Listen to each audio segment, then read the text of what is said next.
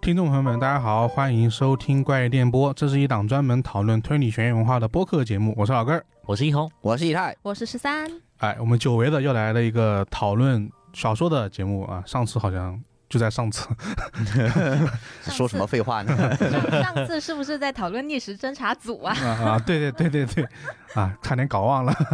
啊，这一次我们给大家聊的这部个作品呢，是我们东野圭吾的新书《白鸟与蝙蝠对》， 啊，也是他最新的这一本作品。然后呢，本期节目由喜马拉雅四二三听书节赞助播出。呃，喜马拉雅四二三听书节呢，最近发起了春日种书计划，大家呢可以在喜马拉雅去找到自己想读的小说去听一听啊。然后其中就有东野圭吾的这个很多的作品，啊，对还有其他的书是吗？是，还有其他的书。然后今天我们聊的这本《白鸟与蝙蝠》啊，是因为它新出的这本书嘛。然后我是看到出版社一直在为它就是做宣传嘛，正式感觉比之前大很多。嗯比如自己打了很多这个标签嘛，比如说这个十年内最好看的东野圭吾。然后东野圭吾自己说，我剩下的写作就是要超越这本书。这他的营销与神让我起了兴趣。对，让我对他的期待特别高。对，我就要鉴定鉴定它到底是是什么样的一个作品。然后今天我们四位，我和一红可能看东野圭吾看的比较多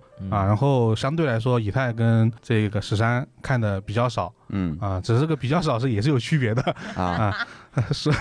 然后那这样就有一个对比啊，我们就说我们不同的这个读者对这本书的看法嗯，是怎么样子的。然后今天我们还是按照两个大的板块，一个就是我们不剧透的给大家介绍一下这本书，另外一部分呢，我们就会带着剧透的去聊这本书到底我们感觉如何了。所以它会有一个明显的这个分界线，到时候我们会提醒大家的。就如果大家看了感兴趣，可以去先去看书之后再来选择听我们这期的节目。啊，然后我们首先给大家介绍这本书了。这本书《白鸟与蝙蝠》嘛，它是二零二一年在日本出版了一个小说，然后呢，二零二三年也今年嘛，在这个出这个简中，因为它的宣传语嘛，它不是说这个十年内最好看的这个东野圭吾嘛，我就去就查了一下，十年内到底出了哪些小说，啊嗯因为说实话，我自己。这么长时间，我也是有的看，有的没看，所以我也不太印象深刻了。其实我觉得这跟东野圭吾在国内出简中的这个情况有关，因为当你在书店里看到一本呃你没有见到过的东野圭吾的书，你不清楚他这本书是最近写的还是他以前以前写的一些嗯东西但又是出最成近简已中。经对，对，所以我就按照日本的出版时间给大家排了。按照简中呢，它有时候还有很多再版的书，对啊可能五年内这本书可能再版三次啊，嗯是嗯啊，因为卖的太好了，没办法。比如说对还有嫌疑人那个 X 先生就再版精了，装对检查，对对对对对，所以那我跟大家说一下，这个首先，二零一三年他出版了三本小说，《梦幻花》，然后呢，《祈祷落幕时》，这个是加贺恭一郎系列的，嗯《疾风回旋曲》啊，滑雪系列第二本，哦，之前在我们上一次说东野圭吾的时候被点名批评过那本书。啊对，然后二零一四年《虚无的十字架》，然后呢《假面前夜》，这是《假面饭店二》的一个作品，这个应该改成电影了。然后二零一五年是那不拉斯的《魔女》和《沉睡的人鱼之家》，然后二零一六年是《危险的维纳斯》。恋爱的贡多拉，这个是滑雪系列第三本；风雪追击，滑雪系列第四本。哦滑雪系列好多啊，我真是没想到嗯，是。然后，二零一七年是第十年的情人节和假面之夜，假面之夜是假面饭店的第三本书了。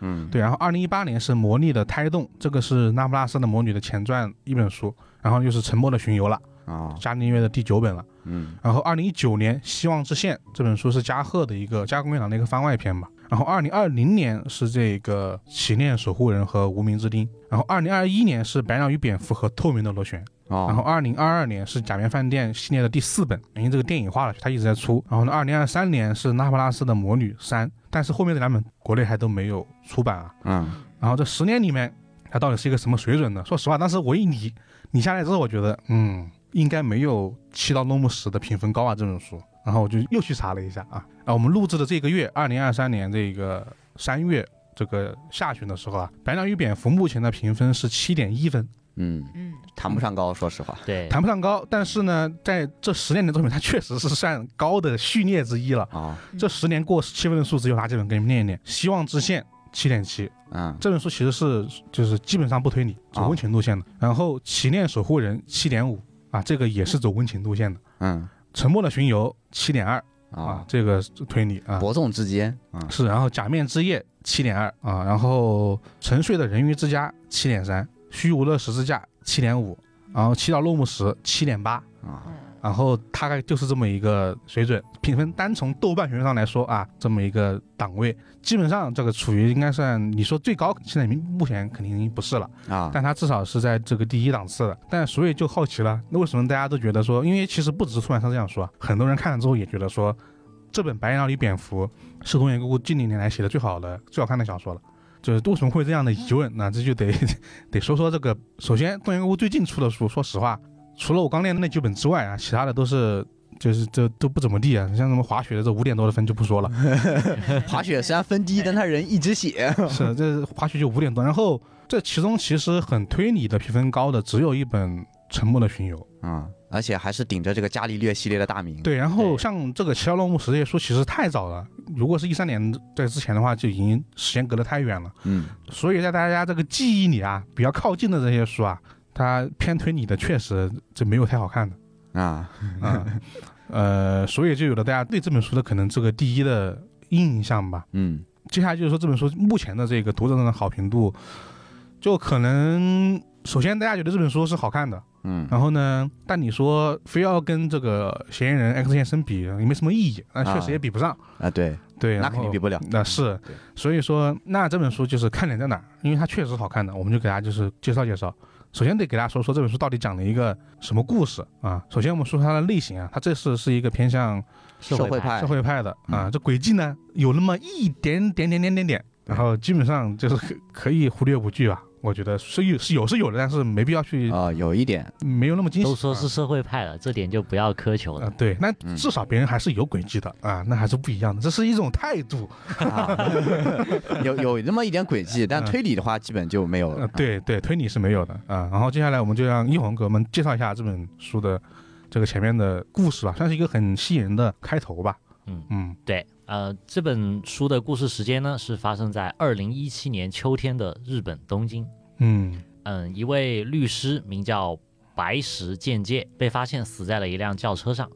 嗯，尸体就躺在了汽车的后座。嗯，地点呢是位于港区的海岸，一个比较偏僻少人的地方。嗯，白石呢腹部被刺，作为凶器的刀是没有拔出来的，出血量不多。嗯、他作为被害人呢，钱包是没有丢失的，里面有七万日元的现金，分文未动。呃，根据警方调查呢，白石平常带着两台手机，一台是普通手机，一台是智能手机。工作的时候用普通手机，和家人通话的呢则用智能手机。然后两台手机疑似都被凶手拿走了。嗯，普通手机呢是完全打不通的，但智能手机还能打通。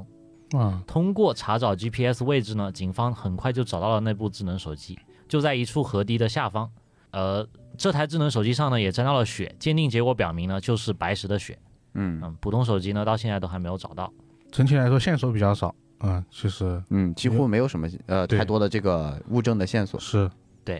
警方分析呢，既然凶手没拿走钱包，那很可能是不是为了财，那这更可能是仇杀，你钱不拿嘛。嗯于是呢，警方就开始盘查白石律师的人际关系啊。这白石律师呢，今年是五十多岁了，无论是业务能力还是人品道德，身边的人对他的评价都非常高。嗯嗯，警方去探访他们的家人啊、朋友啊、客户啊，他们都觉得啊，白石这么好的一个人，我无法想象有人会对他有怨恨，啊，就感觉应该不像仇杀，就是感觉像是仇杀，但是但是但调实际上查又找不到仇杀的这个对人际关系。对，嗯实际上没有仇家，嗯啊，对，不过呢，警方后来还是锁定了一个嫌疑人，名叫仓木达郎。嗯，白石律师死前呢，曾经跟他有过联系。这个达郎和白石只打过一通电话，但是呢，这个人也没有留下访问时他的律师事务所的记录。嗯嗯，警方就觉得这可能是一个微小的突破口吧，有一点点嫌疑。于是呢，就去达郎的家找他问话。但是呢，这个达郎这个人却不是很配合，在回答问题的时候呢，警方很明显的感觉到他支支吾吾的，想隐瞒些什么。嗯达郎解释说呢，呃他之所以去跟白石打了那通电话，是因为他跟别人有一些金钱上的纠纷，他想问一些法律问题。警方就很好奇啊，因为达郎是住在爱知县的，爱知县是距离日本东京很远，嗯，就是你一个爱知县的人，为什么要打电话到东京的律师事务所去呢？对啊你，本地本来就有这个舍近求对远啊。嗯，对，当警方再往下问的时候呢，达郎就不是拒绝回答，就是说我忘了。这个警方呢，对于这种情况是很棘手的，因因为警方现在手上并没有很确定的线索能够指证他是有重大嫌疑的。嗯，对于这种探访的话，别人说忘了，那就是忘了，他也没有办法继续往下问。对，而且你也不能给个搜查令强搜，因为确实也没有别的这个证据。其实，其实警方自己的一个怀疑吧，算是。对，对，白石的死亡时间是在十月三十一号。白石的死亡时间呢是在十月三十一号。达朗表示自己那天一直在家，没去东京。上次去东京是三个月前看儿子的时候。他儿子仓木和真目前在东京的一家大公司工作。警方呢后来又在达郎家里发现了一张东京神社的符纸，啊，就是那种祈愿的服对，饰就，好像我们自己的寺保庙平买安到的，一反些正就是东西那些东西。对，当警方问达郎这个符纸是哪里来的时候呢，达郎就说是别人送的，具体是谁送的自己忘了。嗯，哦，啊但就什么都说忘了。嗯，是嗯，很怪，警察一听呢，这就是借口，因为在日本啊，只有关系特别好的人才会送对方这个东西。哦，嗯，既然关系这么好，你不可能说忘就忘。后面呢，在警方出门准备离开的时候，达郎又赶紧叫住警方，改口声称自己十月五日的时候去过东京啊。警方是觉得你现在突然又改口了，可能是觉得警方之后会去他儿子那里问话，然后再隐瞒十月五号去过东京的事情是不妥的。嗯，嗯，就事实上看来，他确实好像是有隐瞒一些什么。是的，对，明显这种很有很多很奇怪的地方吧，嗯不合常理的地方，对，就感觉他是在想要隐隐瞒些什对么某个东东西，西。对，接下来呢，警方就到了东京去见了他的儿子，问嗯，问他的父亲达郎最近的一些行程之类的。后面呢，他们查到了，呃，达郎去东京不仅是为了见儿子和真，还有的是去一家叫易贵的饭馆。这个经营饭馆的呢是一对母女，店主是一个年近七十的老婆婆，叫浅羽洋子。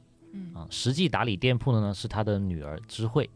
年纪在四十上下。嗯，警方调查到的一些线索呢，表明有时候达郎去东京，甚至连儿子都不见，就是为了去这个饭馆。哦，哦，，这很奇怪了。就是符纸感觉有来源了。嗯，嗯，警方呢就来到这家饭馆，向这对母女询问达郎的情况。他们说啊，达郎是他们的熟客，嗯，嗯嗯，关系都挺好的，时不时双方还会交换礼物，嗯符纸就是他们送的。哦，在他们的印象中呢，达郎先生就是一个很好的人。谈话间呢，这对母女说到了，他们其实很讨厌警察，啊，为什么呢？因为呃，知慧的父亲就是被警察逼死的。啊，这就牵扯到另外一起案件了。是的，呃，这另外一起案件呢是在一九八四年发生的啊、叫前金融从业者被害案，死者呢名叫灰谷，这是一件发生在爱知县的案子。根据当年负责这起案件的警察回忆呢，灰谷啊，就这起案件的死者是不值得人同情的那种烂人。哦，啊，他生前呢，啊、说是金融从业者，其实就是搞诈骗的，啊哦， 骗的还是老人的钱。哦，啊，这种人就是老那年诈种骗，骗那种。说话又好听，专门骗老人钱的那一种对那种对人。很很可多恶的啊，这种人，是很多老人大半辈子赚来的养老金都被他骗走了嘛。由于他钻的是法律的空子，这些人也拿他没办法。像这样的烂人呢，肯定有很多仇人，哪天被杀了也不奇怪。嗯，是，当年警方经过调查呢，锁定了一个叫福间纯二的人啊、也就是知慧的父亲。嗯，嗯，杨子的丈夫，他呢也被灰谷骗了钱，并且灰谷死亡的当天，他还去过灰谷的事务所找他。嗯警方觉得他应该是要钱不成，一时冲动把人杀了。嗯，嗯可福建表示啊，我当天只是冲动殴打过了他，并没有用刀把人杀死。嗯，不过呢，但警方不相信嘛，嗯，而且呃，他殴打的这个事实应该也是有的，嗯，对，因为在尸检上是检测出了确实因为殴打产生过一些内出血。嗯，对哦，而且关键他自己也承认了自己殴打的事实。是嗯对，警方就以故意伤害罪为由，把他带回了警局，严格的审讯。嗯，也许是警方将福坚逼急了，审讯没几天，福坚就趁警方不注意的时候，在审讯室脱下衣服搓成细长条，然后拴在窗户的铁栅栏上吊颈自杀了。哦，，这个警方说实话责任非常严重。嗯对，是而且那个是八四年时候的审讯，就不好说他们对审讯的流程发生了什么。那个时候可能警员的素质也比较低。肯定是有一些违规的，是，嗯，违规了在里面，而且理论说，就算你违规的这个事实，警方不予肯定，但是他吊死在这个审讯室里的事情，警方负严重的责任。对，最后这个案件呢，就以福坚畏罪自杀结案了。嗯嗯，可以说是爱知县警方史上的一个污点啊、说了这么多，呃，这起案件和白石律师的案件有什么关系呢？嗯，爱知县嘛，这不是在对，嗯警方在这起案件的最后发现了一个惊人的事实：嗯，当年灰谷尸体的第一发现人就是现在白石案件的嫌疑人仓木达郎。哦，嗯，而且仓木达郎本人也在爱知县，是是连上了。嗯对，是不？那这和白石律师还是没有什么关系。后来还有一条哦线索，十月六号那天，白石律师曾经在这个易贵饭馆对面的咖啡馆约见过一个人，嗯这个人就是仓木达郎。对，嗯，就是没没有去事务所拜访，但是私下见过面。嗯，对，而且关键是一开始这个仓木达郎在回答警方的提问的时候，说自己只跟这个白石律师打过一通电话，甚至都没有见过面。是嗯，对，哇，这个嫌疑值滋滋滋滋对上升，你在对警方的这个问答中撒了谎，嗯这个嫌疑就会很大了。是啊虽然警方还没有弄清楚啊，这个白石律师的案件和三十年前那起案件有什么关系，但是达郎有重大嫌疑这件事情是肯定的了嗯啊，上头马上就批准了，可以把达郎抓回来问个明白啊。警方一到达郎家呢，就开始将自己呃已经找到的线索摆在他面前，跟他摊牌。嗯，嗯，达郎呢也不反抗，马上就交代了，是的，就是我杀的。啊，就很直接是吧很？啊，直非接常直接他说是的，白石律师就是我杀的，啊刺死灰谷的人也是我。啊，他两起案子都交代了。是啊，那么接下来呢，他就嗯开始供述自己的一些过往。嗯郎朗表示，三十三年前他在爱知县一家零部件制造公司工作，没有自己的房子，每天开车上下班。嗯嗯，嗯通行途中呢，他撞上了一辆自行车，对方受伤了啊，这个人就是灰谷。哦，嗯嗯，按灰谷的这种人品，那他虽然受伤不严重啊，根本没什么伤，说实话，但是呢，他就一直让达郎赔偿啊哦，，要各种讹各样上他了，对，是赖对上他了，对嗯是的，其实是属于变相碰瓷儿了。嗯 是，嗯，他不仅要求高额的赔偿金啊，还要求达郎负责接他上下班。啊，就嗯，就是这相当于就是套空手套白狼套了个司套个司机。机，嗯然后过了不久之后呢，在某个晚上，达郎终于忍无可忍了，这个灰谷呢一直向他要这种高额的赔偿金，达郎跟他说这么贵掏不起，灰谷说那我就把你车祸的事情捅到你的公司去。啊，啊达郎是就职于大型汽车制造商公司，对交通事故是十分敏感的。嗯，啊哦，，只要出一次事故的话，会影响到业绩评定，直到退休。对，嗯而且日本这个这还是终身制嘛， 这啊，对，就没有所谓的跳槽这一说。嗯你嗯你一这个岗位一变通，那就那就变不回来了的。而且尤其是在这个八四年，对啊，很严重。是的，而且他那个时候应该是有家庭吧，有老婆孩子的那种，对，有老婆，对有老有婆，的有孩子。吧而且关键是儿子还刚刚出生。嗯，嗯嗯，达郎这时候心想呢，要是这个灰谷一直纠缠不休，以后就没完了。这么想的时候呢，他就抓起了事务所厨房里的菜刀。嗯，达郎当时只是心想，我只是吓唬一下他啊、没想到呢，这个灰谷躲都不躲，还说有本事就把我捅死。嗯，那就 如你所愿。对我这辈子没有听过这样的要求啊。达郎当时就说，我当时看到他那副嘴脸，我就失去了理智。回过神来的时候，这灰谷已经死透了。 属于是激情杀人。嗯，达郎意识到自己闯了祸，必须尽快离开，于是呢就立刻擦掉了菜刀上的指纹，离开房间。刚坐上自己的车呢，灰谷事务所的接线员就回来了。啊、于是呢他就装作刚到的样子，下了车，跟他一起到了事务所，啊、一同成为了尸体的第一发现人。嗯哦，后来呢，达郎也跟警方做了笔录，但警方呢似乎没有发现什么，并没有限制达郎的人身自由，也没有多次叫他过去审讯，就问了一次话。就在这时，事情有了意外的进展，凶手被逮捕了啊，是福间诚二啊，也就是前面所说的智慧的父亲。对，他和灰谷因金钱纠纷有过节。达郎想啊，福间本人肯定会否认人是他杀的，但警方未必会听他的。没想到的是呢，福间会自杀，警方就此终止侦查。啊，这个达郎心里想了，就有一个无辜的人替他顶罪了，他心里是有一些内疚的。嗯嗯，他还去专门查了一下这个福建的背景，他是一家电器商店的老板。他死后呢，呃，老婆孩子都不懂他的这些工作电器嘛，嗯，家里没了顶梁柱，他们就只能开饭馆谋生。嗯嗯，因为呃，他们现在是成为了杀人犯的孩子，家人。嗯嗯，所以对在街坊邻里之类可能会对对他舆们说闲论并话。不会放过他们。对，嗯日本这个就很尤其严重。嗯，对是的，所以他们后来是就搬到了东京去开饭馆嘛。嗯，达郎查到这些呢，就内疚就加深了，觉得因为自己没有自首，害了一个家庭的破碎。但呢，他又想到自己还有老婆孩子，也没有勇气自首。怀着这样的内疚感呢，达郎就多次去光顾一下饭馆，想着用自己的方式守护这对母女。嗯，后来看到这对母女还算幸福，就想着还有没有自己能够赎罪的方式。就在这时，他遇到了白石律师。嗯某天呢，这个达郎去了东京巨蛋体育馆看棒球，嗯嗯、发生了一个小插曲，呃，他旁边呢有一个男人啊、这个男人就是白石，嗯他递给小贩一千日元买啤酒的时候，钞票不慎掉进了他的杯里，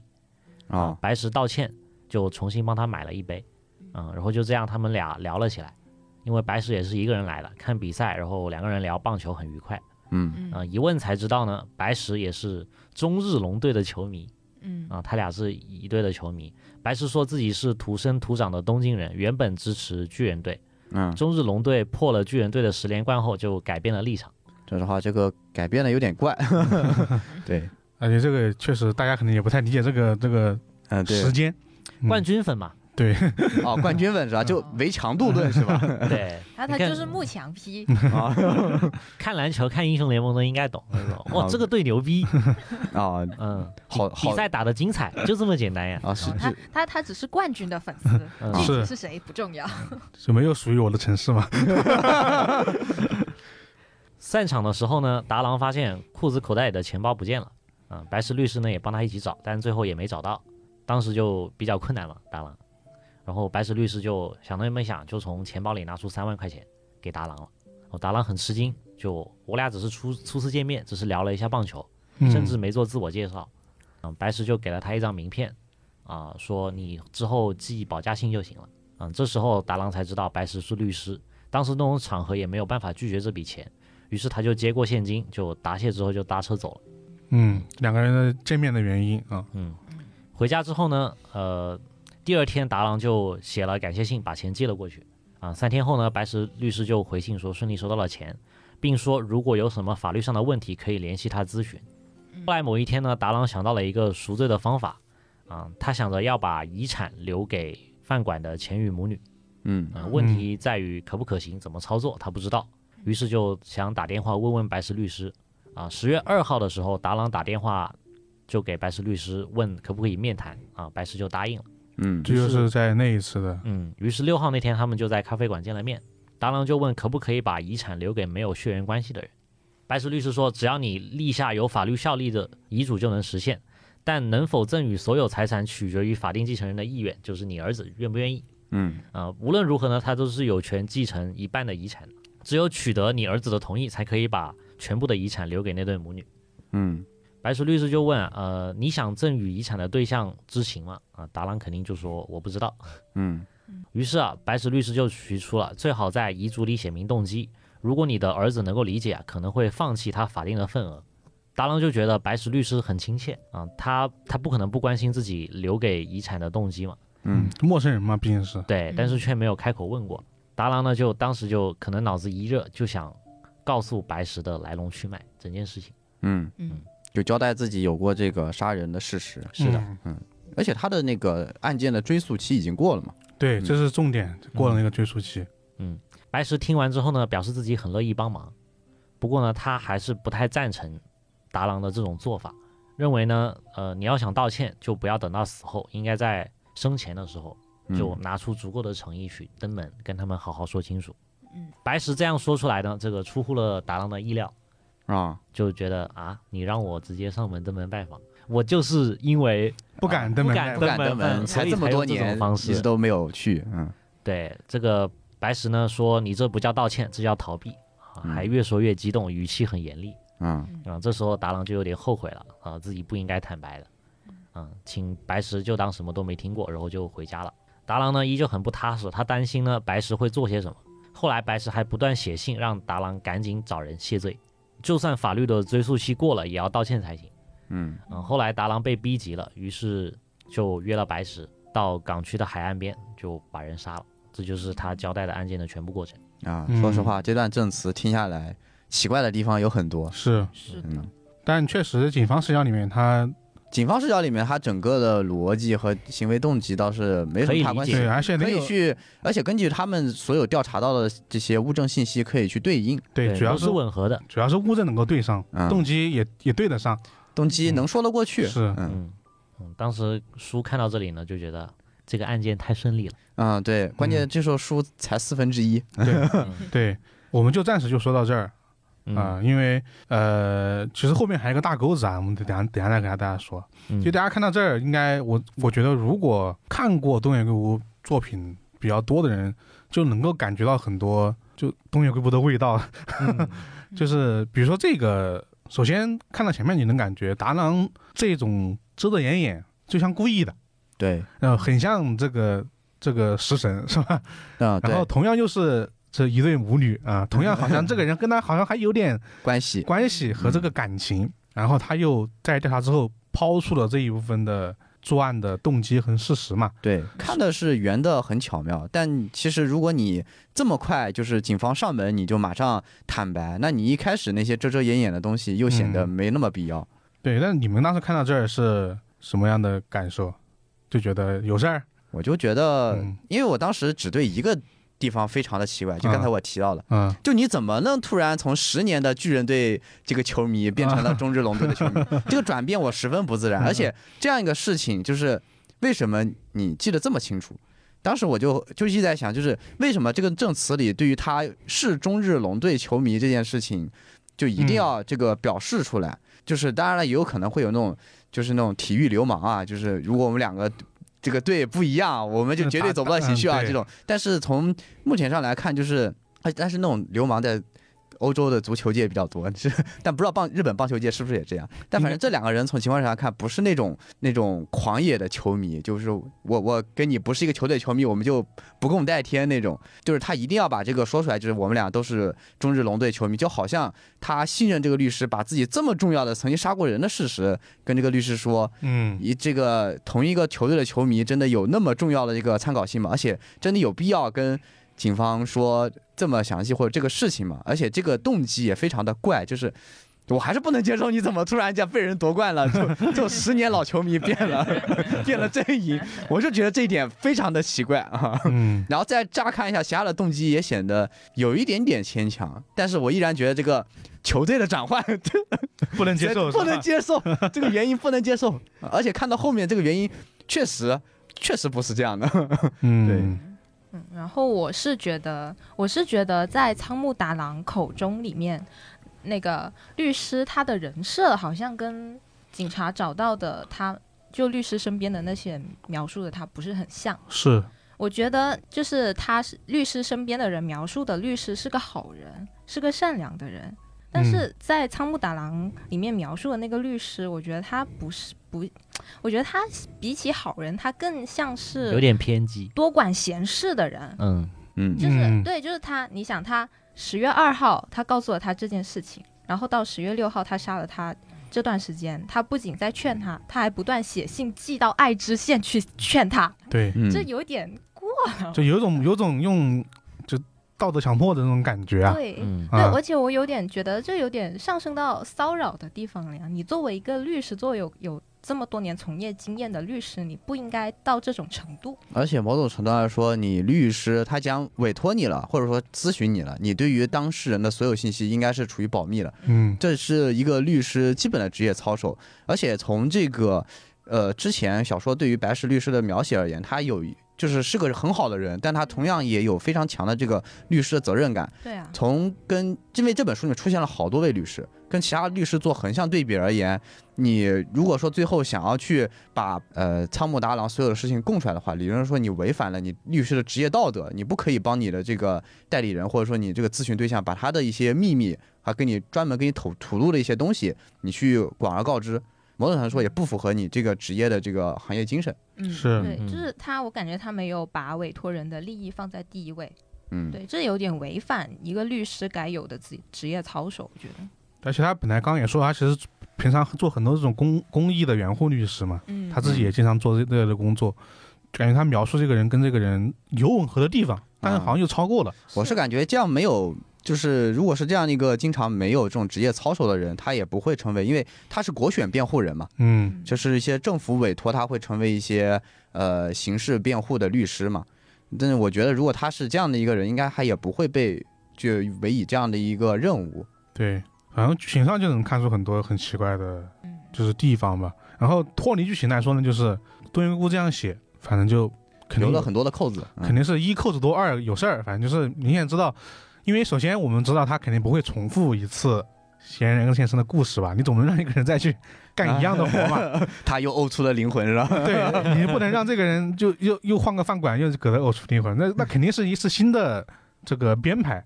然后那就其实就比较好奇，在这个编排这个之后，它是什么样的一个剧情的进展。然后我觉得第二个感受在于前半段，我们刚刚也说到，其实剧情也就四分之一，四分之一，百分之二十五左右。对，有有嗯五十页嘛，差不多吧，差不多，多。差不多吧。嗯我我忘记它整体页数多少页了。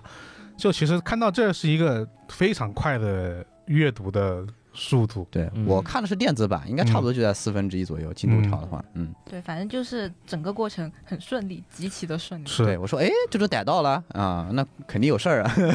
对对，就这种感觉。反正就这儿其实还是得说东野圭吾在这方面能力还是很强的。说实话，就是看着不怎么累，就不用自己太太想太，想，然后也不用太就是你想了，但是是我们刚刚那些思考都是很嗯很。快速的。而且关于这个第一段前四分之一抓到仓木达郎的这个过程，其实也不是说完全一帆风顺的啊，，对，它是有钩子在嗯它是有钩子是的，里面有一个警察还是比较厉害的，他发现了很多一些线索，然后也连接了其中其中一些蹊跷的地方，然后才锁定了这个仓木达郎。对，他是用警方视角把这段事儿讲出来了。对同样是很短，但是每每张都有小钩子跟这个啊，剧情点。对，也能看出来是两位还挺厉害的警察，能发嗯现很多的细节和有一些这个不寻常的地方，而且能够前后连通，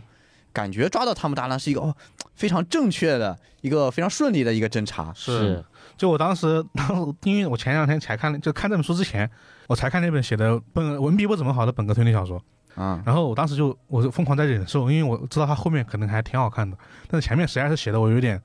看不进去。乌里塔嘛，呃，对我说了不说名字嘛。我觉得没什 么关系。然后，然后，然后这个再看这本书，觉得啊，这这种感觉还是是是比较舒服的。然后我又回想起说，我们之前讲，之前在书店里面看书，这种书就是在在书店前翻了这多少页，你得你就得买回去了，啊，对，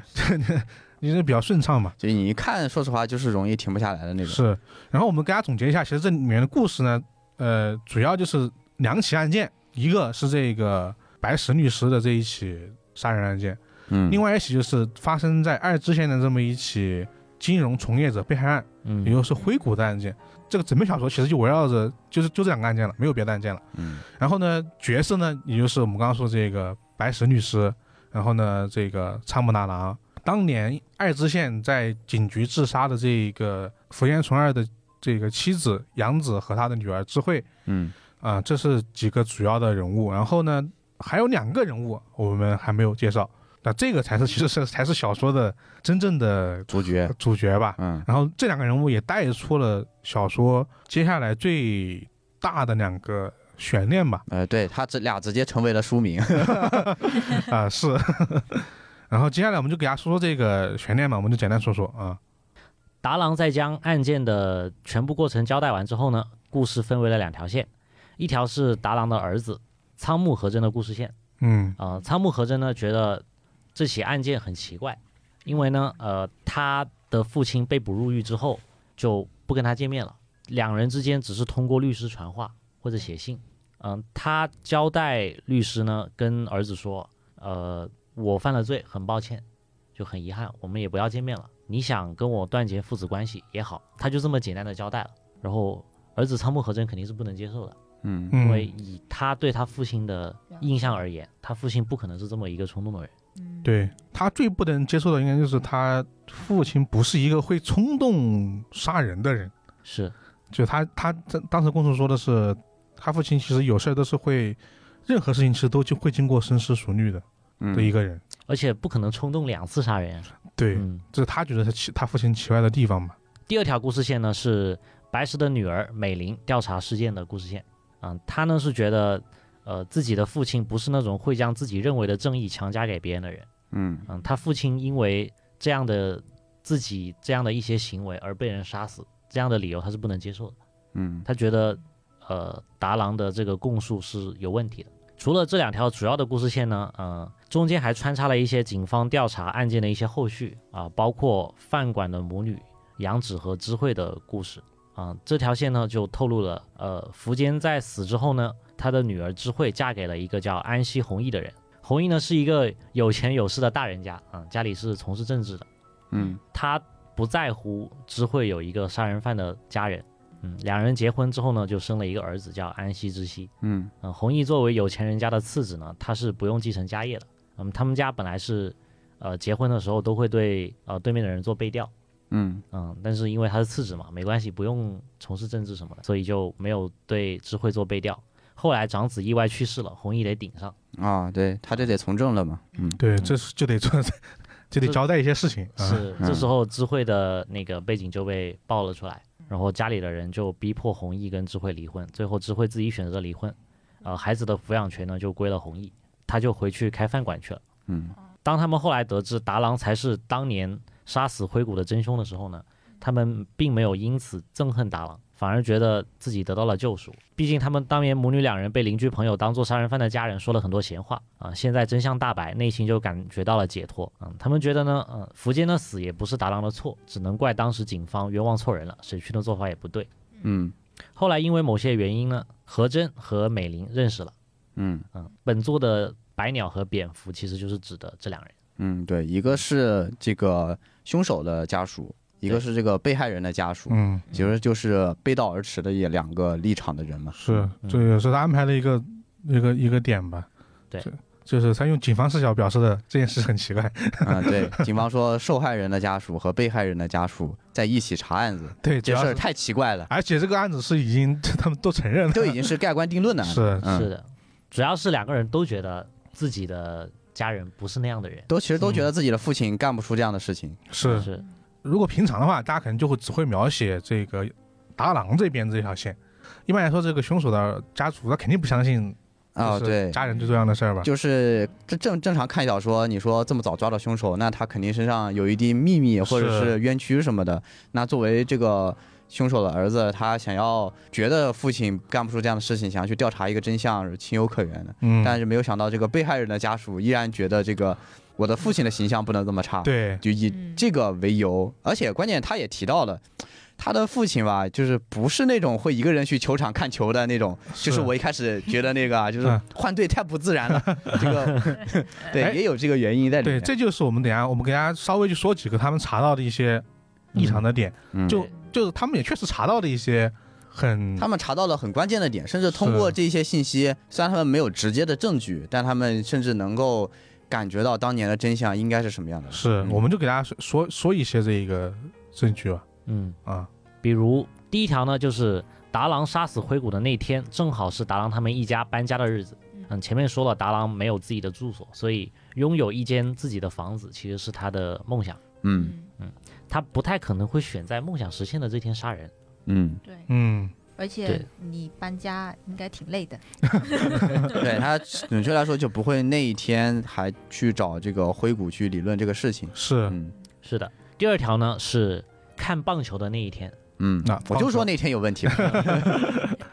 白石刚刚去看牙医拔了牙，啊嗯啊，他应该医生曾经叮嘱过白石那天绝对不能喝酒。哦，可根据达郎的口供，白石的那天是买了啤酒。对对买了啤酒，这是很矛盾的事情。对是，呃，以上是美令觉得有疑问的一些点。嗯接着呢，美令发现了一个更加呃具有决定性，就是证明这个达郎的证词有问题的一个物证吧。嗯，就你就是喜欢他的球队， 啊、对，首先最在意的 地方，首先最重要的啊，就是我一开始怀疑的点啊，终于是有这个水落石出了。嗯，美令在翻家里的旧照旧照片的时候呢，找出了一张这个她父亲就白石律师，呃，年轻的时候跟一位这个老婆婆在一个陌生的地方合拍了一张照片。嗯，首先最重要的点啊，就是这个当时啊，这个白石律师头上戴了顶帽子，这个帽子呢，呃，是这个中日龙球队的这个啊、队的这个帽子，也就对，是说。他并不是十年的巨人队球迷，他早就是这个中日龙队的了啊，这这很这就很正常了啊，对，是是嗯，那再其次呢，这个跟他一起合了这个老奶奶啊，这个美令并不认识嗯啊、而且在这个他们拍摄的这个地方的背景啊，是一个挺漂亮的，背后有很多这种像是手工艺品，就陌生的手工艺品的这个地方。呃，这个地点呢，这个美令啊也不认识，因为她知道就是父亲一直都是在这个东京东京生活长大的嘛，那么怎么会跑到这个地方跟这样的一个不认识的老奶奶拍照的呢？后来经过他的调查，发现这个老奶奶啊才是这个他父亲白石律师的这个呃亲生的这个奶奶，也就是这个呃美令的这个曾祖母，就真正的曾祖母。嗯因为呃白石律师的这个爷爷啊，就祖父，他是有过这个二婚，呃，对，他是二婚的，也就是说他们家这个父亲他其实是有一个生母的，也就是说他们为了找到自己这个亲缘方的这个呃算是祖母吧，所以才会跟这个奶奶走得非常的亲近，也经常会从东京去这个地方看她，而通过这个呃背后的这个手工艺品这个特点，就是很明显这是某个地方的特产了。嗯然后跟这个呃达郎的儿子，也就是这个和真，在交流过之后，和真一眼就看出这个是爱知县某个地方的一个特产。哦，对，所以把这三条线综合起来一看之后，这件事情远远没有那么简单。嗯，有交集了，嗯，是对，东西已经交集起来了。对，而且这个时候何真也通过很长的一个调查，反正就知道他这个父亲这个时候其实是已经患有了这个癌症，对，癌症的几乎快是晚期了，对而因且一直在从事这个抗癌治疗，因为对方是寄来寄来了一个类似于信件，就是为什么还不去这个进行继续抗癌。去、嗯对对对，然后这也就是很关键的信息了，就是你现在是自首了，对，但是你确实也得癌症了，是嗯那就有一种可能就是你想的就是你既然已经要死掉了，嗯那不就用有剩豁下出去了这个感对觉，嗯然，后来来这个去顶罪吧，有这种对有这种感觉。就是目前所有的证据一起指向了，虽然都不直接，但是很明显的指向说这个达朗他就的是口在供是有问题的。对嗯口供是有问题，而且他很明显是在顶罪。是，所以这算是他这个时候的一个就大悬念了，嗯就你到底好奇他到底是为什么顶罪嗯啊？因为按照他所说的，他跟这个母女俩确虽然是有一些这个很好的这个交往关系，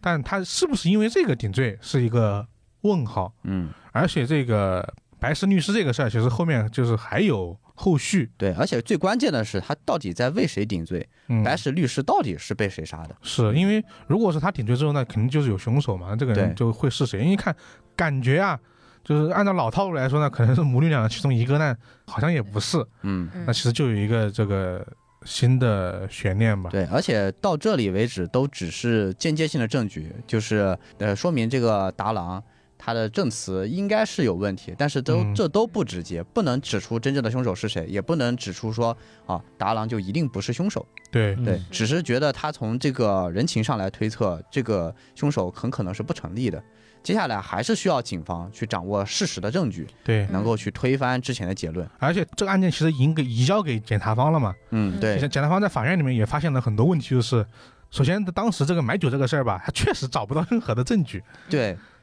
纯只有他的口供。嗯然后没有任何的证据，然后警方那边检方也在也在拜托警方说，能不能找点物证？这东西确实好像很缥缈，很对缥缈，不啊他对就是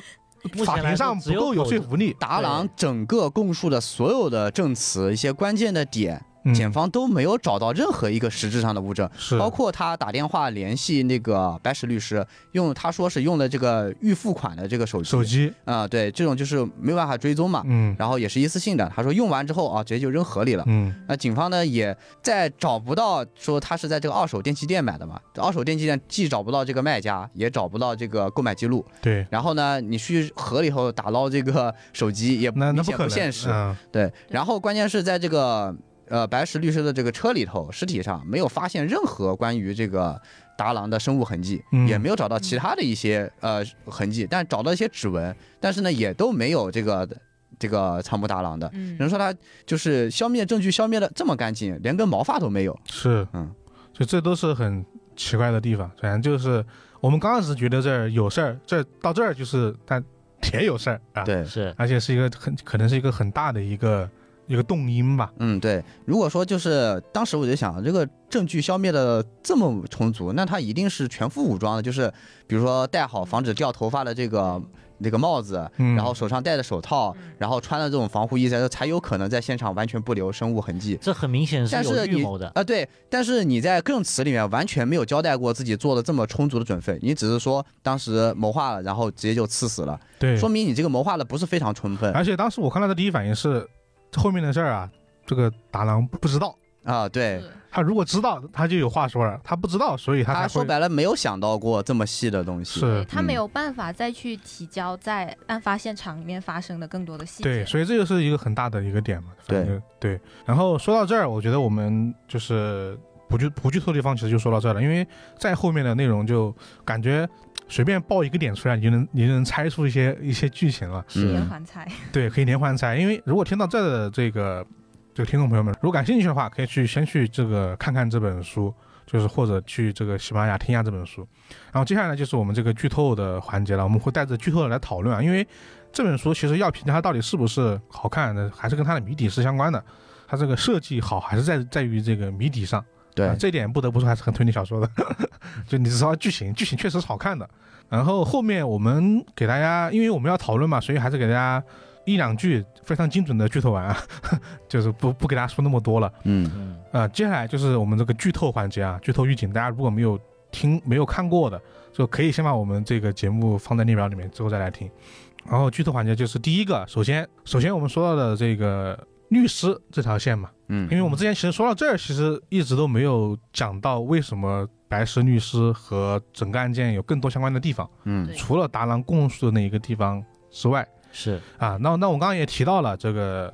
白石律师呢，他的这个老家啊很明显就是不是在东京的，嗯所以我们这个男女主呢就携手一起去他们老家调查了。嗯，从这儿就调查了一个很关键的一个信息，对，就是他的白石律师的祖母是当年这个金融从业被害者案那个死者的受害者，对那个就是他是他也被灰骨骨骗过去了对对他被灰谷大概骗了两千万日元对，嗯啊，甚至可能还更多一点点。呃，基本上倾家荡产，倾家荡产因为他原本好像还是一个挺大家族的一个继承人，对，基本上把家里的这些产业啊全都被骗完了。对，其实就是养老金就就骗完了嘛，嗯然后资产也被骗完了，然后白石律师当时还是一个大学生，嗯，法学院法大学三学生，对，然后就去帮他的祖母去找这个灰谷要钱。对，要说法，嗯，对，那那大家都知道这个案件的这个联系在哪儿了。这个白石律师其实还是跟当年的灰谷案件有直接关系有。直接关系的。然后、呃、我们可以直接说，当年的这个灰谷的真正的凶手是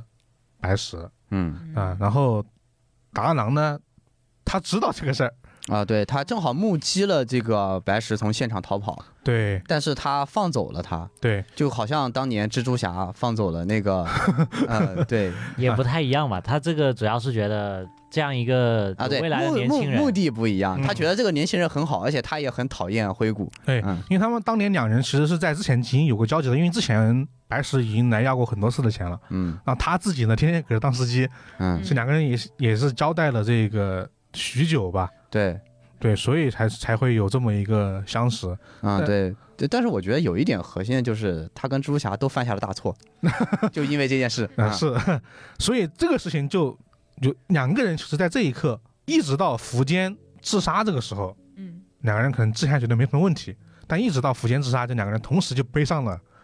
这个相当于背上了一条人命，是。嗯然后当时是两个人也商量过说，那要不去自首自首吧？那这个时候灰谷又呃，这个时候达郎又劝了一波，对，就是啊说是你不要去自首啊对你不要去自首，啊。但这个时候福建还没有自杀，嗯嗯，，他的劝他先劝他你不要去这个自首，对嗯，你还有呃很好的人生。是灰谷是一个十那恶不赦的人，对，这这嗯这点是可以确定的，就是在回忆里面，回忆里面你能看到灰谷是比之前写的 还要还要 再过分，给他就再甚过分至一点灰点谷自己的亲戚都觉得杀了挺好的，就这是个纯纯的人渣，就是个烂人，嗯，对，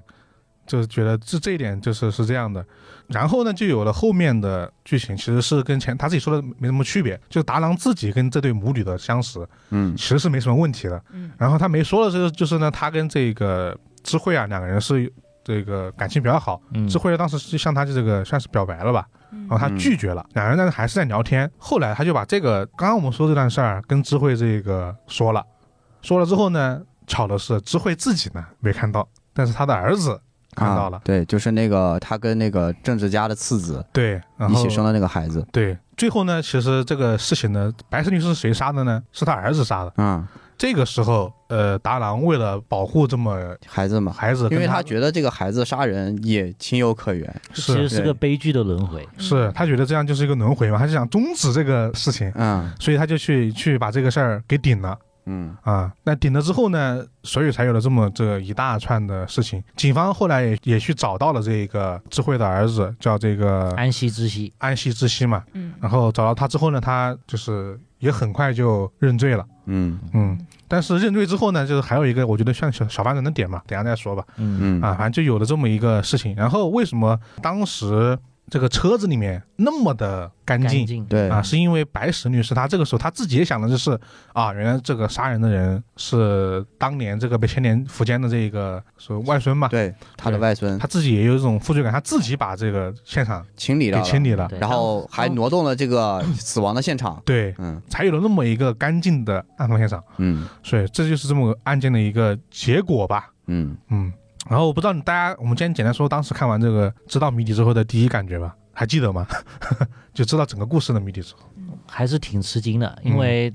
这一段是呃警方推理出来的。他当时是找到了那对母女，跟他们说，按照当时的情况，因为已经知道了凶手就是一个初中生，嗯，那么初中生是不太可能做到呃把现场清理的那么干净的，对，也就是说怎么样也要有另外一个人来帮他。嗯但是按照现在查出来的真相是，不可能有人帮这个初中生消灭痕迹，嗯嗯，那没有第三方帮这个初中生收尾的话，那只有可能是被害者自己。嗯嗯嗯当时就听到了这个事，他当时是白石律师是腹部被捅中了一刀嘛，嗯但是那个时候他没死，他是忍着腹部的阵痛把车开到了那个偏僻的地方。嗯，然嗯后跳出了自之后自由的接受了死亡，啊，是。对，就是这个剧情嘛，虽然说实话，如果在其他的片子里面会比较老套，但这儿放在那个情节下，还嗯是就是很有，还是作很用新的的，而且嗯关键是他有一点就是展示了警方的这方面的嗯呃实力吧，就是很重要的一个警察，就是一直在核心追捕这个案子的一个警察。他想到，因为他是直接逮捕这个仓木达郎的这个呃刑警嘛，然后他就想到当时为什么仓木达郎会立马就坦白自己的罪行，嗯，就是是因为他说了一句话，就是我们会检查全市所有的这个公共电话亭，嗯我们一定会查出你在什么时候给这个白石律师打了电话，呃，很快就会锁定你的嫌疑，因为我们可以跟踪这个公共电话嘛。嗯然后这个时候仓木达郎马上就招供了。所以是他觉得公共电话一定是有问题的，所以他就安排了所有的警员查了所有的监控摄像头，就嗯全市就附近的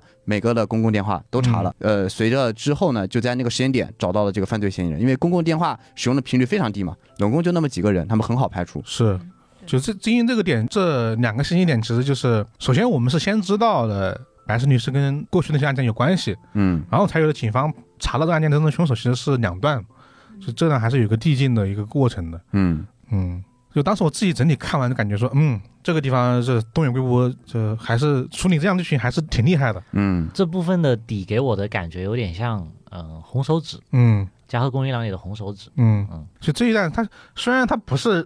这本书，我们说了这么多，还忘记说一点，它不是大系列啊，它没有《加贺公园》也没有《伽利略》，但是说实话，它这个有点结合两个作品的意思的感觉。是，对嗯首先这个带人顶罪，这个就非常的现身 啊，嗯对，这个现身情节就非常明显，他甚至还算是两次现身，嗯对，因为他相当于是帮别人扛了第一起的案件、啊嗯，不就庇护了第一起案件的罪犯，是然后呢，帮第二个罪犯呢扛下了第二起案件的一个罪名。罪你名说这个好人是啥事儿没干，结果每次他都揽上了这个事情。是嗯呃，那我们接下来就讨论几个大的点嘛，因为我们刚刚也说了整体的感受嘛，然后我们接下来就说，首先第一个，呃，大家觉得相比于东野圭吾的其他作品来说，这本书的很新的地方以及。你们觉得还是有一些老套的地方，以及它他确实有些老套，但是呢，他能够比之前写的更好。哦，就是他有点实老，话又有实点新，是实吧？话 实说，我觉得没有新的地方都很老套。我是觉得刚刚我们刚刚提到，其实这个对于顶罪这个人的安排，其实是我觉得算是有点新意的地方，嗯就他身份的安排吧。嗯嗯因为以前的多元孤立小说，这这个人一定是案件的核心人物，嗯就说他要么就是凶手呃凶手，要么就是这个呃怎么说？你像食神嘛，其实是一个爱情嘛，嗯是吧？它其实算是也是一种情感性的连接吧。对，像《恶意》里面的那个其实是动机上面的不同。对，但这一次这个怎么说？达郎其实在整个事件里面，他都是一个有点旁观者的一个一个人，就没没有那么深。但这次第二次顶罪可能稍微深一点点，嗯就这个人的设计就让他有了一个矛盾吧。我是觉得这个矛盾就是，就是还还挺有意思的。另外一个，我觉得大的设计就在于说，整本书的设计啊，就白鸟与蝙蝠，虽然说的是小说里面说就是美令跟和真嘛，但我觉得他这个关系其实还能再再扩大一点点嘛。嗯，就是是其实真正的律师应该是白鸟这样的一个职业，对但他其实是做的事儿是啊蝙蝠嘛，啊但是蝙蝠的这个人做的事儿又是怎么说呢？他但好像也不能算是白鸟做的事儿，反正有一种身份的啊，有一种身份不断的交替嘛。交替的这种嗯感觉，后面对白鸟跟蝙蝠的身份也互换了。对，后面就还一直在互犯这个点。那你说老套的部分，那确实也挺多的，因为我们之前说了很多老套的 点，它新就新在，我觉得最新的就在于它让这个被害者的家属和这个凶手的家属变成一起去，他们俩变成目的一致的这样的是方式去探寻真相了。啊，对，这我觉得它可能是最新的一个点吧。对嗯，他这样去描述这样一个立场不一致的人的一个利害关系，其实，呃，虽然我们都在说这本书老套，嗯，但与其说是老套，我觉得换另外一个词会更好一点，是熟悉，对，很是熟悉的东野圭吾的风格。其实是因为段延姑把他最擅长的地方能能够写出来嘛。就嗯你你知道这个故事，别人写应该是别是另外一个写法和是味道，嗯但是段延姑来写这个东西，他就他就会走向一个方向对嗯啊、这是就是他熟或者不熟的就，是我作为读了东野圭吾多本书的人，嗯。嗯，我想到的就是熟悉，与其说是老套，不如说是熟悉。因为其实我觉得他呃老套点可能就在于我们刚刚说的剧情的开头这种设计，嗯或者说还是有这种现身的这种环节，但是这个其实这个现身是有点不太一样的。但我觉得它新就在于说，其实是一个看完书的感觉啊，因为大家是没有看他真正你真正觉得老套的书，他就不会到七分了。嗯，你说的是滑雪嘛？其实老套的书 就是在重复，它不只是在重复谜面，它也是在重复结果。啊，它无论是手法还是情感都没有一个新的变化，嗯，那是真的老套。就是你看完之后，你觉得嘖这书是把前面的书的三分之二拆出来用了用，嗯从那儿好像拆了三分之一补上了，就是一点惊喜都没有。我这本书其实我觉得是有惊喜的，对，是嗯东野圭吾很明显这本书里他是有。主观的表达的，而且是能够 get 到他一些想要去阐述的点，嗯当然有些模糊，他有留给了一些思考空间。嗯，我觉得他很大一定程度上就是，就我不知道，在我看这本书里面，就东野圭吾描述的，他在这个案件里面，你会发现就是无论是媒体还是舆论，基本上没有发挥什么作用。是全，而且不光是没有发生什么作用，而且对于追求真相的过程来说，这两个东西一直在扯后腿。嗯就负面的，对整个舆论和媒体都在发挥非常负面的作用。就是如果按照媒体和舆论这样一边倒的去做的话，那么最后仓木大郎就会是凶手了。嗯嗯，而反倒是身在这个漩涡中心的两个人，无论是一直被这个呃媒体和舆论攻击的这个仓木达郎的儿子，和这个包括像是被害者的这个家属，就是美令，呃，在开始的时候嘛，他们都是对于舆论的这个影响是非常的疲惫的。呃嗯甚至是美令也会感到疲惫，因为他觉得舆论就算在一味的攻击凶手，他作为被害者也获得不了任何的补偿，而且很多的媒体在乱发表一些观点之后，也不利于最后他想要去追求自己父亲的呃死亡的真相的一个过程。是嗯，然后我就觉得，就是东野圭吾可能有一点啊，就想表达，就是在这个过程当中，呃，舆论当然也能发挥重要的作用，但是要适度。就是如果你舆论过于偏激，或者说呃，或者说媒体过于拿这个事情去进行炒作的话，反倒会影响正义的执行、司法的公正，以及被害者以及这个家，甚至是这个凶手呃遗嘱的很多的一些生活以及影响，其实都被影响到了。嗯哪怕是这个被害者，这个舆论并没有帮到他们，反倒是影响他们的生活。对，它还有另外一个点，我觉得挺好的，是剧情上的一些设置。呃，因为整起事件里面的悲剧，最开始其实是由警方那边造成的最大的错误所引起的。我个人觉得，从剧情的设置上来看，嗯嗯，因为如果这虽然这样说好像也不太对，就是按照他这个庇护来说，他当当年当时他可能就跑了。嗯啊，是或者或者怎么样了，但是因为这个福建呢，就导致这个事儿产生了一个很大的变化。对，由于警方处理的不恰当，导致福建自杀，嗯，然后才引出来了后面那一系列的悲剧。对，嗯嗯，到但后来剧情就是所有的真相大白的时候，因为它这里面的故事还设置了一个叫五代的警官，就是我们刚一直说的那个很核心的警官，对，嗯是他跟当年的警官做法不同，他是觉得我一定要搞清楚、弄清楚这件事情是怎么样的，嗯而不是觉得啊结案了、交差了就完事了，对不一样啊。也就是因为他这样的坚持不懈，最后真相大白，使得这悲剧中的所有人，不管是母女还是呃我们的男主角、女主角，到最后都获得了一个能够得到救赎的结局那啊。我对，觉得这是他想表达的一些东西在里面。因因为它这个地方很好的设计点在于，我们虽然说主角的调查调查他的过去啊，嗯，但也只能调查到他的过去有问题为止了。嗯就我们刚刚其实就是刚刚以太说那份调查的过程，就如果警方不是觉得这个东西有问题啊，我们之前也说过很多现实的案件，虽然其实有点不太一样啊，就比如说这个。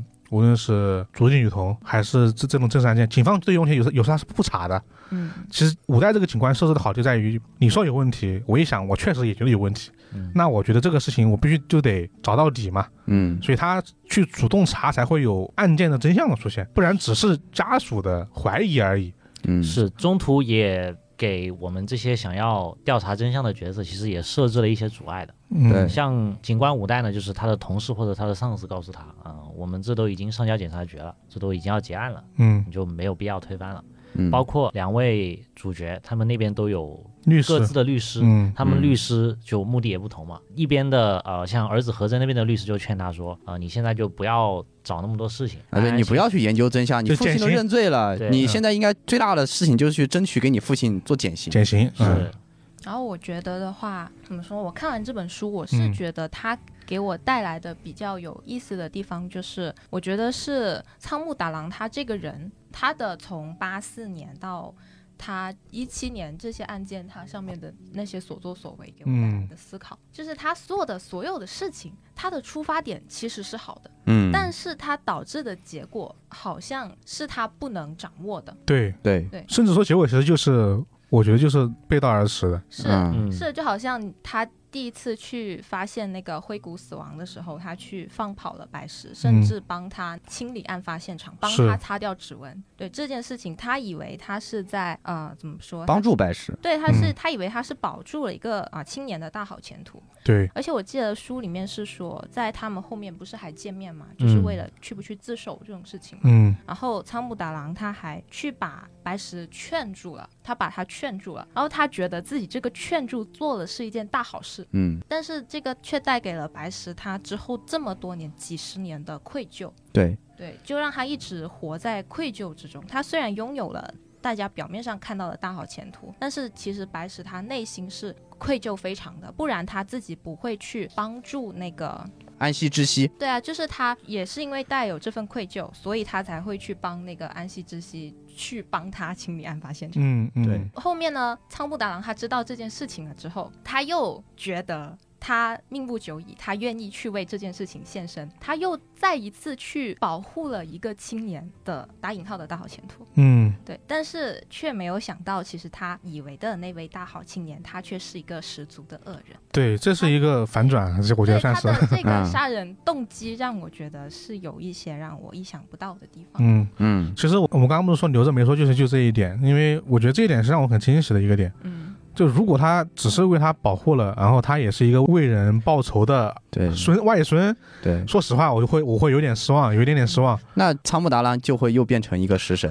对，对，然后而且是一个干了两次的食神， 是，就怎么让他跟死神都是缺就在于这儿了。就我们刚刚也说的是这个安息之息这个角色，嗯，但别人不是为了，对他不是为了报仇我哦，不是为了报仇，他就是说这个事情，怎么他是第一次发言说的是，他说的是这个，因为他觉得报仇是一个很好的提供他去杀人的一个借口。对，对，而他心里他其实想的是当年，他的因为同学都觉得他有一个杀人犯的家人，呃对害，很怕受嘛。关，对，嗯，对，他是因为他家里有一个杀人犯，而导致他的同学都很害怕他，很畏惧他。然后他非常享受这种感觉。如果他自己也是一个杀人犯，他觉得自己会获得更大的这种快感。呃嗯恐惧，或者说能够控制别人的这种感觉和权利，是所以他一直想尝试一次杀人。然后恰好碰上这个事，他觉得报仇是一个合理的杀人借口，嗯，然后去从事了这样的一个行为。对，所以他导致警方去找他查完之后去找他，就是林正罪的时候，他他很很干脆嘛，对，很干脆，淡定。很淡定，因为他说白了，他挺想让别人知道他自己杀人这事儿。嗯，我记得是警方那个时候去找他，他不是还在他房间里面吗？嗯，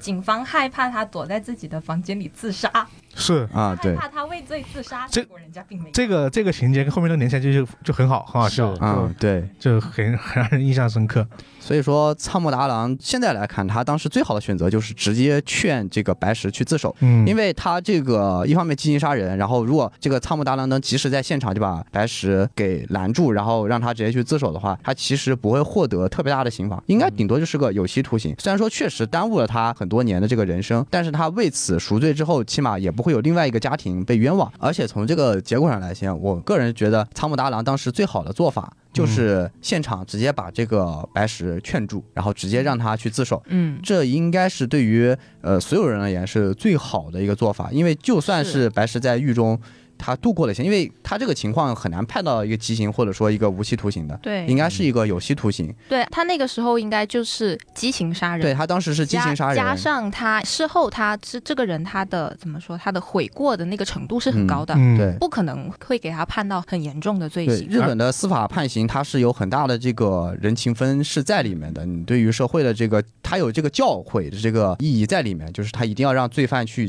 有这个悔过，嗯，然后能够让这个社会获得益处，这是他很大的一个判决的方向。所以说，理论说不会判这个无期或者是死刑，应该都不太可能的，应该就是有期。然后我觉得以白石这样的一个为人正直的这样一个性格，我觉得他出狱之后也能够去过好自己的人生，但肯定比现在这个律师的情况要差一点，但我觉得他也不会说掉到一个什么程度去。就起码他不会活在愧疚里呃面。嗯对，是，而且也这个很不会重要后面产生一连串的这样的一个悲剧。嗯我觉得这个点其实就是本来说想放放到后面讨论的一个点，就是就是我们这次的标题嘛，我们这次标题不是借用了这个《罪与罚》嘛，啊，就是我们头岛的经典作品。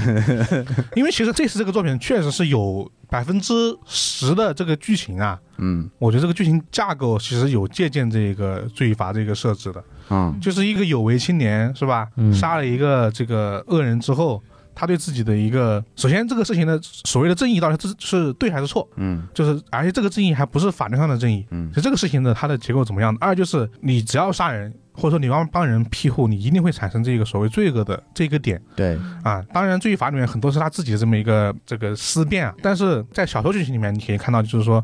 这个罚就是在后续剧情产生的这一大串的事件嘛。嗯其实我们刚刚讨论这一点，按照这个什么民间这个通俗的正义来说，是吧？就是说硅谷这个人他很坏，你拿他确实也没什么办法。而且灰谷这个人的结局基本上可预知性的，因为他那个没有底线，他一定是要把人逼到家破人亡为止。就算是白石当时忍住了，就是没有去杀灰谷，嗯那这个灰谷日后也一定会死在某一个叫黑石、呃黄石、红石的人手里啊、对，就是他这个人。对于社会的这个危害程度，加上因为那个灰谷他并不是一个诈骗犯，他是一个掮客，嗯就是说他帮那些诈骗机构、金融诈骗去寻找客户，而那帮客户呢，对于那帮真正的诈骗机构呢，他们隐藏在背后没有办法，他们找到的直接厉害人就是灰谷，是所有这些受害人的直接利害关系就是去找灰谷，然后灰谷呢浑然不自知，他嗯觉得自己还过神仙般的日子的，然后呢可以无限的去的次的去害人，因为。感觉警方拿他没办法，是那他这个对于民间或者对于大众的愤怒是不可遏制的，就他一定会到时候死在这样的一个他对于人的这种无限的这个攫取金额的这个嗯贪欲之下，对嗯所以说，就这样的人，当然达郎会有这样的感觉，就是那这样的恶人是吧？法律也不能处理他。那有一个人把他就是给杀死了，这个人又是有为青年，感从他的正义观里面来说，这个事情保护他是正确的嗯啊。但是实实际上，我们刚刚也在讨论说这个点，他带来的结果反而就是是一种罚嘛。嗯所以其实就是这儿，无无论说你他所坚持的这个朴素的这种正义观，其实反而起了一个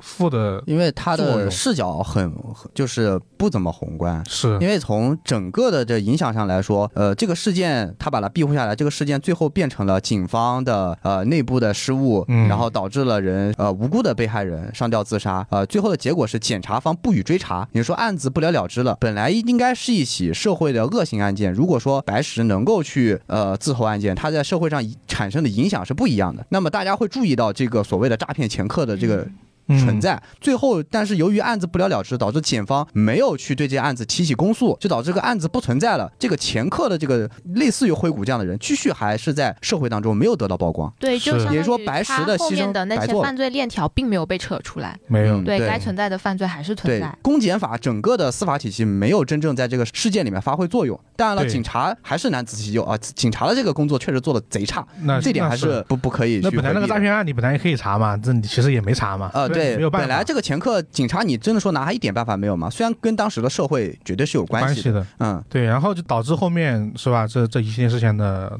发生嘛，嗯，所以这个其实就是他这个他这一次这个所谓我们打引号的现身的这个设计就是很好的，嗯因为我们在录之前也去看了一些别人的就是评价，因为这次他们这次其实也找了这个芷安老师啊，对这个动员工也是比较了解的一位这个老师啊，他就说到了这个对于这次的现身，因为我们总觉得现身这个事情好像就是在动员工的这个谱系里面，它总是非常的特别。呃嗯非常特别，因是因为为一个种人呕出了他的灵魂。对，而且它往往牵扯的就是要么就是爱情，要么就是亲情，要么就是其他的一些感情。因为像七道落幕时，它也是。嗯，有点剧透了，但也说了吧，反正七道落幕时它也有点现身，但是现身是亲情的现身，所以它总归是一种是一种怎么说朴素的，算是吧，朴素的人的情感嗯去对抗法律的一个、一个东西。 嗯，但是它结果会让人觉得是这个对抗虽然是案件最终是被破了的，但你会觉得让这个对抗就是一它让人感动的，二它可能是在结果上说不定是好的呢。你比如说《七道浪舞师》这样的感觉，就是，啊、感觉如果这样一个人为那个事情付出这么多，好像也确实没什么必要。但这一次就是子安老师就说啊，这次是东野圭吾否定了自己的现身，嗯嗯就是其实我们再看嫌疑人 X 的这个死神里面的现身，这个事情确实是让人感动的，但同时又是极其之自恋和病态的。，对，是，啊，虽然这个结果来说你，啊，好像确实啊，感觉死神这个事情，这还偶出灵魂，挺让人动容的。但是，一想嘛，我们之前也其实也反复说过，一你杀了一个普通人，二吧这个事儿对这对母女是真不是好事儿。对，但是他通过这次的剧情设置，你就知道他却他又让一个人现身了两次，嗯，但是结果啊，就是这是很直白的告诉你了，这这事儿真不能引出什么好的对，这个结果一定不是一个好的结果，而且它一定不是一个好的做法。对。对是的，当然，你的你这先生这个人，你觉你可能还是觉得，哎，你看，我觉得这个设计就很巧妙。就这个时候他，呃，当达郎第二次现身的时候，也就是为他这个安息之息这个家庭所付出一切的时候，嗯或者说他是为了他这个智慧嗯付出一切的时候，他有没有想过，第一次他这样做引发了什么样的一个结局？嗯但他第二次还是毅然决然的选择了，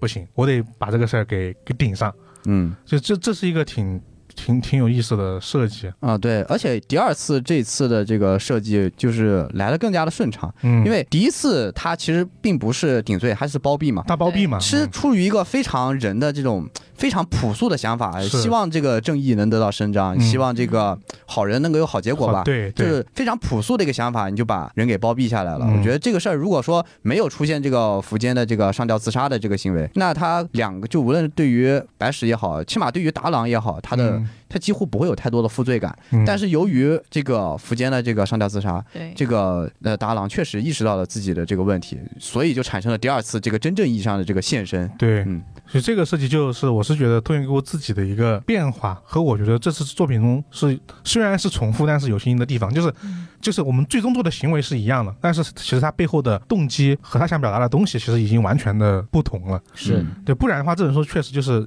又是一次重复，那真真没什么意思。对，说实话，这书如果不是东野圭吾写的，我可以打更高的分嗯， 对那确实，啊。因为他还是有一些大家试想，如果这是一个完全新人的人写出来的，我觉得很牛逼，这个人。这就这是很觉得厉他害的。前途无量。嗯因为这个剧情构架跟背后所想表达的东西，其实是对是很深的。对嗯他把剧情和他想表达的东西非常有效的去结合起来了。嗯 对， 但是如果是东野圭吾的话，那确实不算是他非常一流的作品，因为你总觉得还是哎，因为他那么多年的这个写作积累的经验和他对这个剧情的掌控，嗯感觉又是把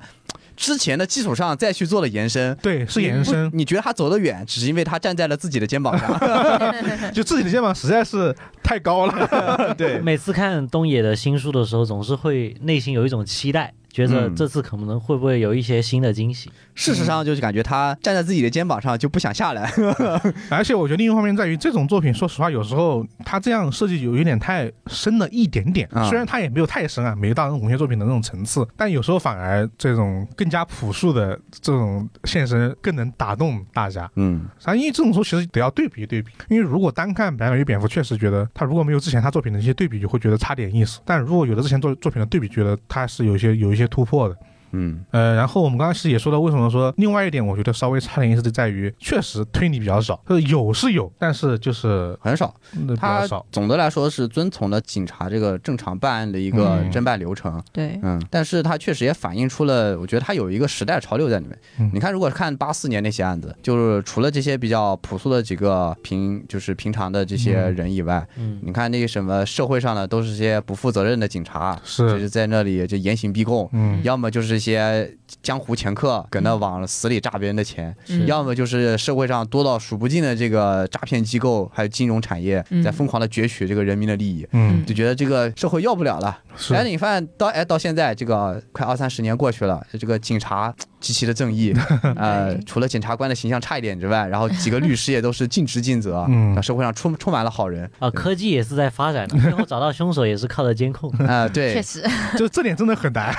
啊，对嗯，就是满大街的监控，基本上就是，呃，如果不是这个达郎突然去顶罪，警嗯方找到这个少年，迟早的事情，根本就不会等到检察官再来起诉，是才的来发现问题。是的，只要当时他们一查监控，我觉得八九不离十了。对，当时如果他没有达到那个瞬间顶罪，监控一查应该就出来了。嗯啊，对，那太明显了，嗯，就是那个人太明显了。嗯但那那个小孩他也没想过要瞒住自己，对，因为他没有想过瞒住自他己。没有什么反侦查意识，基本上是没有的。嗯，主要是达郎一方面认罪了，然后他也误导了，他用假证词去误导了侦查的方向，嗯，是就就导致整个的出现了问题。但我总感觉，好像检察官确实也没干什么，呃，检察官描写比较少，然后没有也什么出现了一个检察官，检察官只想着这个百分之百控诉的事情，也嗯没想到追求真相啥的，嗯，是就是形象算不上特别的好，但是其他的整体的这个现代的这些形象都是很好的，嗯，对，包括警察最后翻案是顶着很大的压力的，因为他们相当于要跟这个检察机关去翻脸了。是就我们对于是之前的你们的控诉，以及我们现之前追查的结果和侦办的过程，我们要修改，整个推翻，找一个新的凶手出来。对，其实警察方面的压力是挺大的，但是最后他通过上上下一系列这个各级警司，就是一致认为要去推翻这个案件的这个想法来，因为当时他们还没有证据嘛，没有直接的证据。嗯，呃，想法来看，其实警察的形象真的来说是比较正面的。对他有一段汇报案情，然后他们有很很多等级嘛，反正就有不同等级的检察官。那段打配合，我觉得还挺好，挺好玩的。嗯，对，就是我知道这个事情，就是得跟检察方说，但是呢，好像直接说这个有问题，好像也不太合适。怎么让你接受这件事情，就很多这种小的配合。啊、对哎，那段描写我觉得挺有意思的。而且包括爱知县那个警察，其实也是嗯，你到是现代之后，他们也跟爱知县的这个警方接触嘛。嗯其实，爱知县是很乐意接受之前自己的这个过失的，嗯对就是他们很坦然的接受了，说你们公布就公布吧。然后呢，也对外说了啊自己之前这个办案的这个失误，以及当时的这个可能存在的一些问题，也都有说明。对，其实这一点，我觉得总结我们刚刚说的，其实就是东野圭吾还是能够把自己最擅长的部分给写得很好。一是写人嘛，二就是写这些通俗意义上应该很小的几率会发生的这些极端情况的啊，太事件带来的思考。太极端了。嗯嗯是他把一个人放在了绝对的正义的一边去做这个思 考，是，然后，呃，你想想看，白石这个人，他某种程度来说，他从本性上的出发来说，他几乎没有这个太过于狠或者说令人厌恶的点。嗯，对，整体来说，他既他出于这个激情愤怒去杀了一个十恶不赦的人，然后呢，也出于这个达郎的关护呢，他也没有去最后坦诚，但他这点还肯定是做的不对嘛，嗯没有去坦诚自己的罪行。然后到最后呢，他也选择去庇护一个孩子，嗯，从情理上来说，他是值得人同情的。嗯，但是直到最后的结尾，就是方向逆转了嘛，就是那个呃，呃安安美西之系这个，对这个美玲美啊呃这个美令嗯就是白石的女儿，她变成了这个凶手的家属，是，而这个。呃何真他从这个凶手家属变成了一个无辜路人，嗯对，嗯也就身份逆转了。但是在这种情况下，舆论依然倾向于你是杀人者的家属。是，对于这个美令是这个家庭带来了很大的这个摧残啊，嗯对被千夫所指嘛。是然后美令自己的想法也变了，就我作为一个凶手，即使这个凶手非常值得人同情，就白石律师嘛，嗯我作为一个凶手的女儿，我真的有资格活下去吗？这是一个小说最后的最后一个结尾的地方嘛，是嗯，这个点就挺挺日本社会的一个 一个地啊方，是日本社会的地方，一但个一是个问题某种程度说也是说这个凶手家属的一个问题嘛。是他一夜之前他还是这个被害者家属，而现在他依然也是被害者家属，是啊，但他双重身份双加重深身份嘛，嗯但是呃，仅仅只是靠舆论的认为，他就会变成这个千夫所指的一个人。嗯，因为从某种上说，有两位凶手，一个是白石律师，一个是那个安西之希。是，就从嗯我们小说能够知道的动因来看，安西之希是一个说白了就是一个杀人，就是一个怎么讲他呢？是个代恶人，是个代恶人，是个是个代恶人，而白石律师是值得人同情的。呃，白石律师既是加害人，但是也是被害人。但是舆论对于孩子是有同情的，他们觉得这个孩子有值得同情的地方，但而且白石律师而却且警不方值得应同情。该隐瞒了安西之息杀人的动机，啊，对他对没有应该这样不会说的。嗯不会说这样的动机对，啊，只是去说明了案件的事实。然后这个时候，呃，美令她作为这个被害人家属，她还在反思自己，而那个少年完全没有反省。嗯嗯，哎而且他还稍微讽刺了一下日本的这个对，政治，所以我就是我一开始我提了那个嘛，就是我我个人觉得，就是东野圭吾这样写，就是因为舆论你可以往好处写，就舆论是可以发挥正向的作用的。但我觉得这样写，我觉得是东野圭吾的一种想法或者说警告吧。他可能他个人觉得，就是舆论或者媒体不应该过多的介入到这样的一个事情中来，就是可以介入，但是在合适的时候以合适的方式和合适的度去执行。对，你但不他应该用一种怎么说？你应该是跟跟随着程序去走，而不是去通过一些不太正当的方式去得到嗯你自己认为想要的那个结果。但他这个也有点微妙，就在于他不是写了个八卦小，就类似于周刊记者嘛。嗯他第一次其实是把何真推到了一个很这个被动的局面，其实做坏事儿嘛。嗯但是实际上，这个记者呢又给何真的自己的调查给了一条确实有用的线索和路，嗯，他确实也给到了。但是说回来，我觉得这种极端情况就是为了能够让读者去思考吧。思考那个瞬间，就是如果是我在那个点上，嗯，我会怎么做。对，以及因为大家都知道，首先这样的事情它很极端，所以就会你就会这种很不恰当的代入可吧。能有的时候你在想你去谴责某些人的时候，但是有点像这个古美们每次反驳这个是是小戴的时候说，如果是个什么什么样的情况，你还会同情他？你觉得你的正义还正确吗？这种对，情况就是东野圭吾也类似于用了这样的一个方法，就是如果我给你一个这样的情况，那么你是不是应该再思考一下你所谓的正义是否是还是应该如你所愿的执行呢？对，嗯就是这么一个效果。嗯我觉得这也是我们讨论这么久，觉得这本书就是好看的地方吧。然后今天节目也说到现在了，然后最后我们就留一个小段时间稍微吐槽吐槽，因为这本书七点一分是有七点一分的理由的，不是？但如果是真这么这个优秀，那这就不是七点一了。啊，那我们觉得还是有一些就是就是有点不太满意的地方吧。对，然后我觉得不太满意的地方就在于这有些地方其实是有点嗯。应该说是套路，还是它太过于剧情太过于就是舒展了的感觉，就是就这一章我可能不翻中间，我差不多知道结尾可能是一个什么样的钩子，比如说他到他祖母的那个老家去嘛，嗯，就是他他迈上去那一瞬间，我就知道，嗯，这结尾说不定就是白石律师跟这跟跟这个案子有什么关系，因为前面已经说到了他是诈骗老年人，对，嗯所以那一刻我觉得，哎，这结尾多半就是有关系吧，啊，果然确实是他有们关系回。老家那段，我就已经想到了白石律师大概就是凶手的事儿对了。对，就这种重复还是让我觉得有点就是乏味，或者说嗯，没有点没意思的地方。嗯嗯，不知道你们有什么不同的呃点？我自己的看法其实跟网上很多评论是一样的，嗯就是呃，我可以接受他让这个被害者家属和这个呃凶手的家属，嗯就是为了一个共同的真相去调查一个事情。我嗯觉得这个设计是好的，但是是的要看怎么处理了。首先，你知道这个凶手的家属和被害者家属啊，他刻意设置成一男一女，啊还是俊男靓女俩帅哥，呃，嗯一个一个帅哥一个美女，啊，就是。东野老师可能确实知道自己的作品似乎每次都会被影视化这一点啊，对，就是搁这埋这个伏笔呢，这个这个倒也不好说，关键是他俩一见面就看对眼儿了，对，这个小说描写基本上是直言不讳啊，嗯一见钟 嗯情，算呃算是一见钟情，然后直到结尾呢还搁那腻歪，就就是你说是查案吧也查案，他谈恋爱吧他也真谈，就是对于这一点的话，我本质上不太能能接受，就是嗯我我看书我希望就是能够尽量去掉作者化，就我希望看书的时候能够让自己尽量去带入进去，它不像是一本小说，或者说不像太像是一本假的或者虚构说的虚构的一嗯个作品。其实我看前半段都还好，而且他这个说实话，东野圭吾。整个人隐藏的很好，就是你能让是看到是不是一本作者作品的感觉，人物感情都很真挚嘛。对，哪怕是一个奇幻的小说，就是魔法的什么科幻的小说，它也都可以有真挚的感情，以至于让你忘记小说和作者的存在嘛。嗯，但是直到这个男女主角一见面，然后一见钟情，我就觉得啊，东野圭吾就浮现在我眼前了，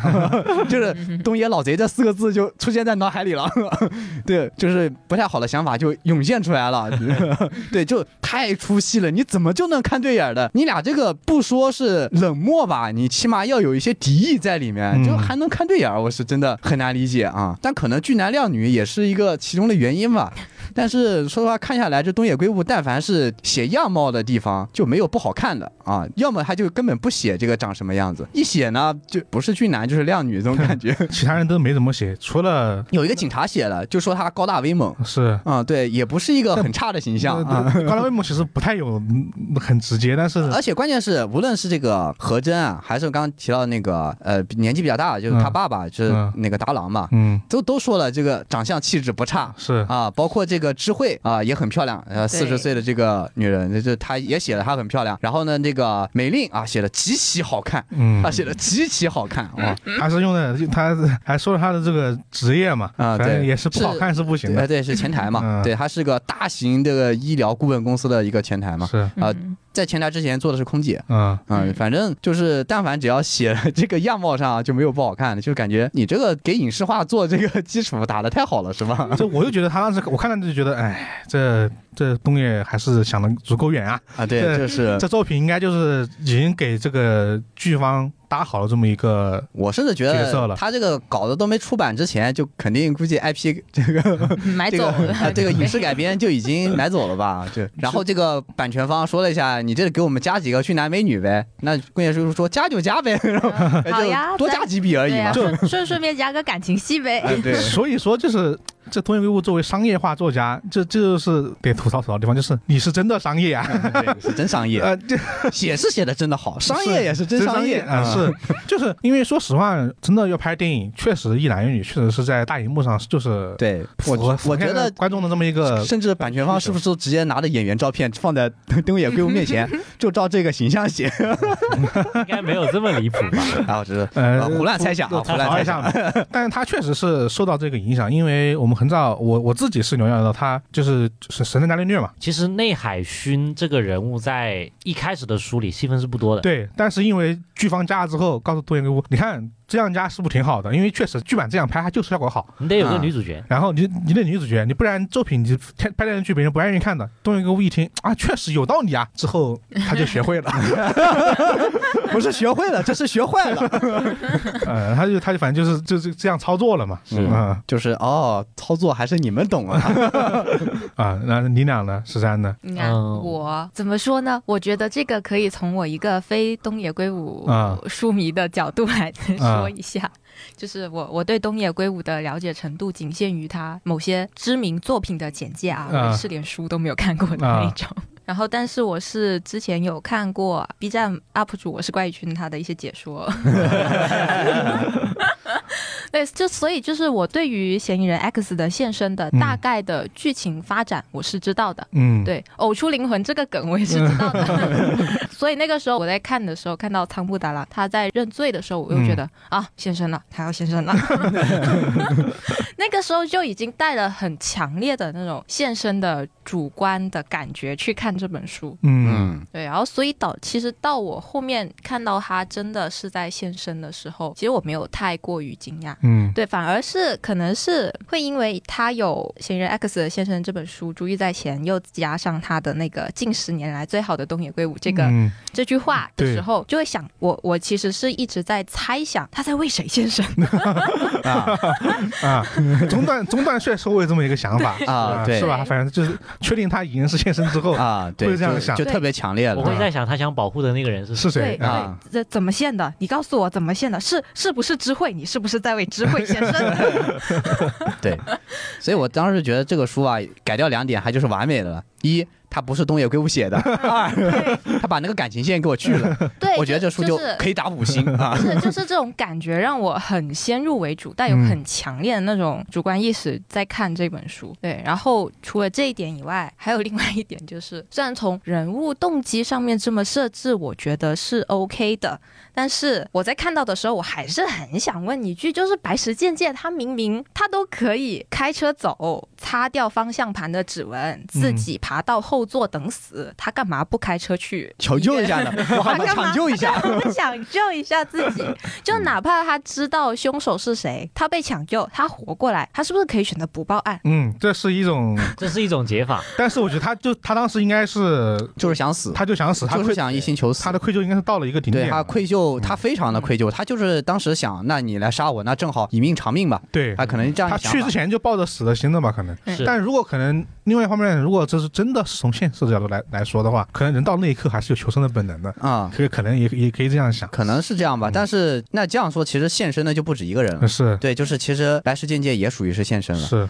呃，但是怎么说，我总觉得白石间介就是被仓木达郎影响了，就他仓木达郎那个价值观整体已经被对，再给他被灌输被白石洗脑哦全盘接受了，对这种这种感觉。对，而且我总觉得他们两个父亲这样子的做法，就是有一种，他们虽然是在为他为了他们以前做过的错事在做救赎，但我总觉得他们没有在考虑他们家里人。嗯那就是这个感觉对很强烈的，对特，别这是这一点，这一点特别我是达我有郎点受不了。特别是 达郎，达哦特别郎是达郎，达郎很明显的说了，就是达郎甚至跟他儿子和真还说了， 嗯就是之前是我承担的罪责，而你现在面临的这些种种的这种考验和磨难，也是同样由我带来的罪责，是而这是我们父子相当于要承对受的。，就帮帮他儿子决定的，儿子 说我也不想，对，关键是我也不想，他后面也说了，就是你不想承受，你跟我断绝关系也 OK。那不可能断绝了。但是这其事实实就是不可能断绝。事实对上，就算是断绝关系了，他一定还是会受到影响的，而且，就算如果说你想想看，这时候凶手犯案了，进去了，然后这时候凶手儿子表示公开断绝跟父亲的关系，他不嗯被舆论骂到死吗？他会被二次再攻击，会被二次再暴再嗯这是，个就进是行网他络暴力在。那个时候，他那个儿子就不管从哪个方面，他都已经站不住脚，他都已经不是个而好人且了。之前没有说这个何真的条件，何真条件极好，是他是金领啊，大型广告公司的是超级岗位。我而且觉得当时这个警察去他这个公寓的说，哇，这是应该只有那些真正的精英才能住得起的公寓。是他就说他平常都是帮明星做广告的，他我觉得他这个应该就是日本顶顶顶广告公司， 对，顶级广告公司，所以是日本顶级的精英那一个嗯阶层的，对。嗯对，而且他是可以轻轻松松帮他爸爸拿到棒球比赛内场票，是啊对是那这一点那个忘已记说经了是说明他这个人，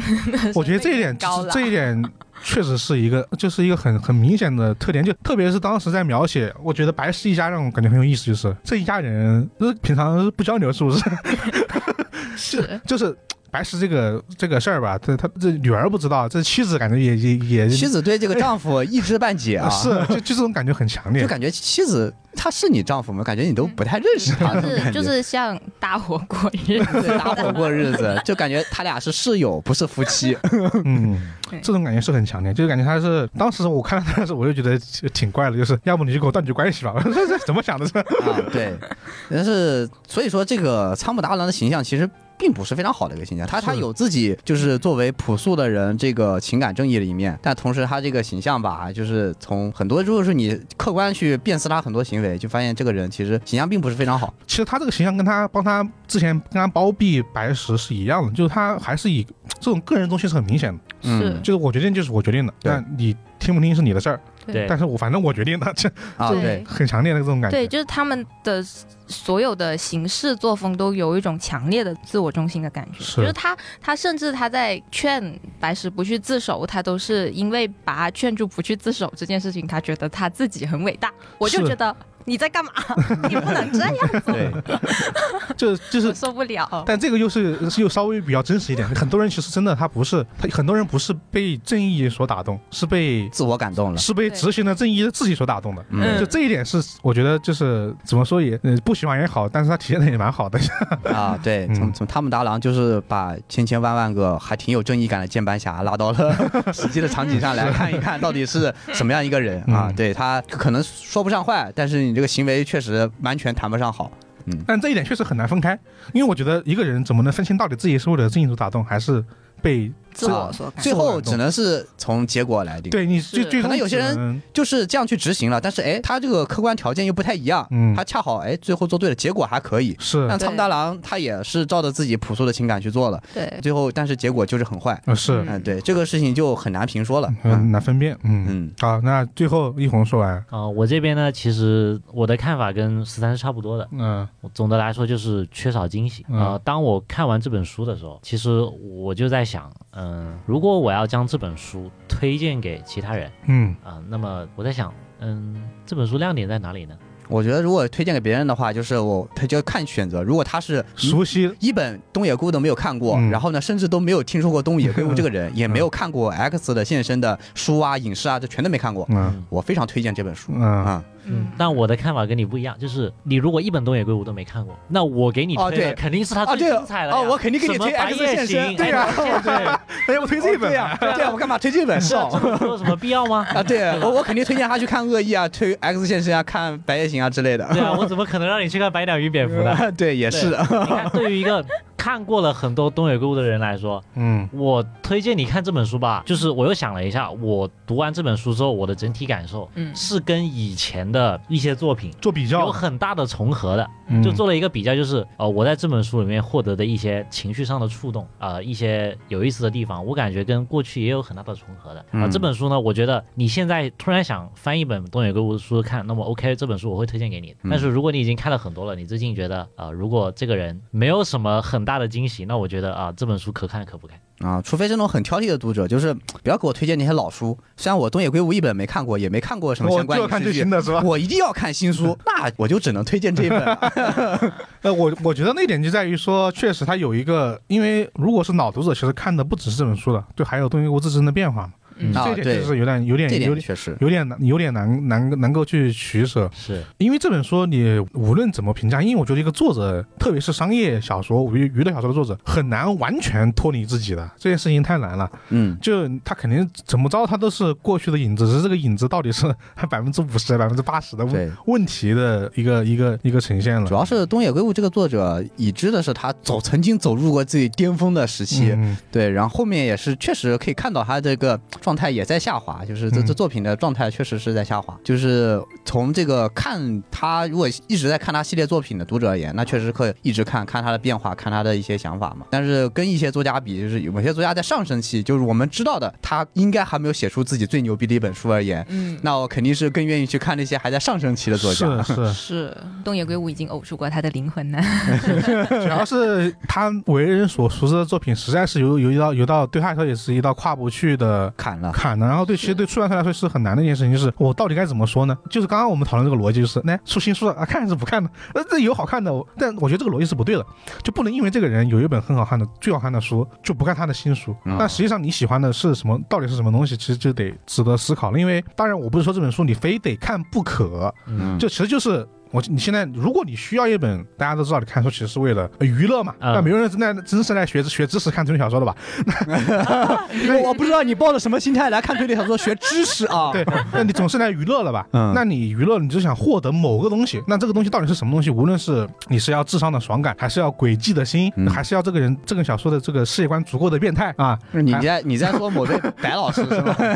还是说他他很温情能打动你，还是说他很有一些很很很细小的情感，还是说这样的这种带你带来一些一点点的思考的书？那你如果觉得你能够获得某些东西，就可以去看了。就是它就是一本，我是觉得打引号的可看可不看，是另外一种意思的。嗯对是可这个看意可不思。看，嗯就是你看了，你能拿到能拿到东西，但你说你这本书，如果说你想获得那种超越的他自己巅峰的体验，那可以很直白的告诉你啊， 就是没有，就没有，有，那就是没有，啊那我们也不想就是打转，那就是这本书只能说看了之后，哎，我们觉得有有有意思的地方，那就是这么一个呃作品了。嗯是我觉得缺少惊喜的原因，可能是因为他以前的书给我带来了太多的惊喜其。实是我觉得是，我其实我自己看完，我觉得是，哎，这本书哎还是有很有意思的部分的，嗯但可能就是没有一个那个没有一个那么大的有意思的部分，就是看完之后就直接哦，就是这种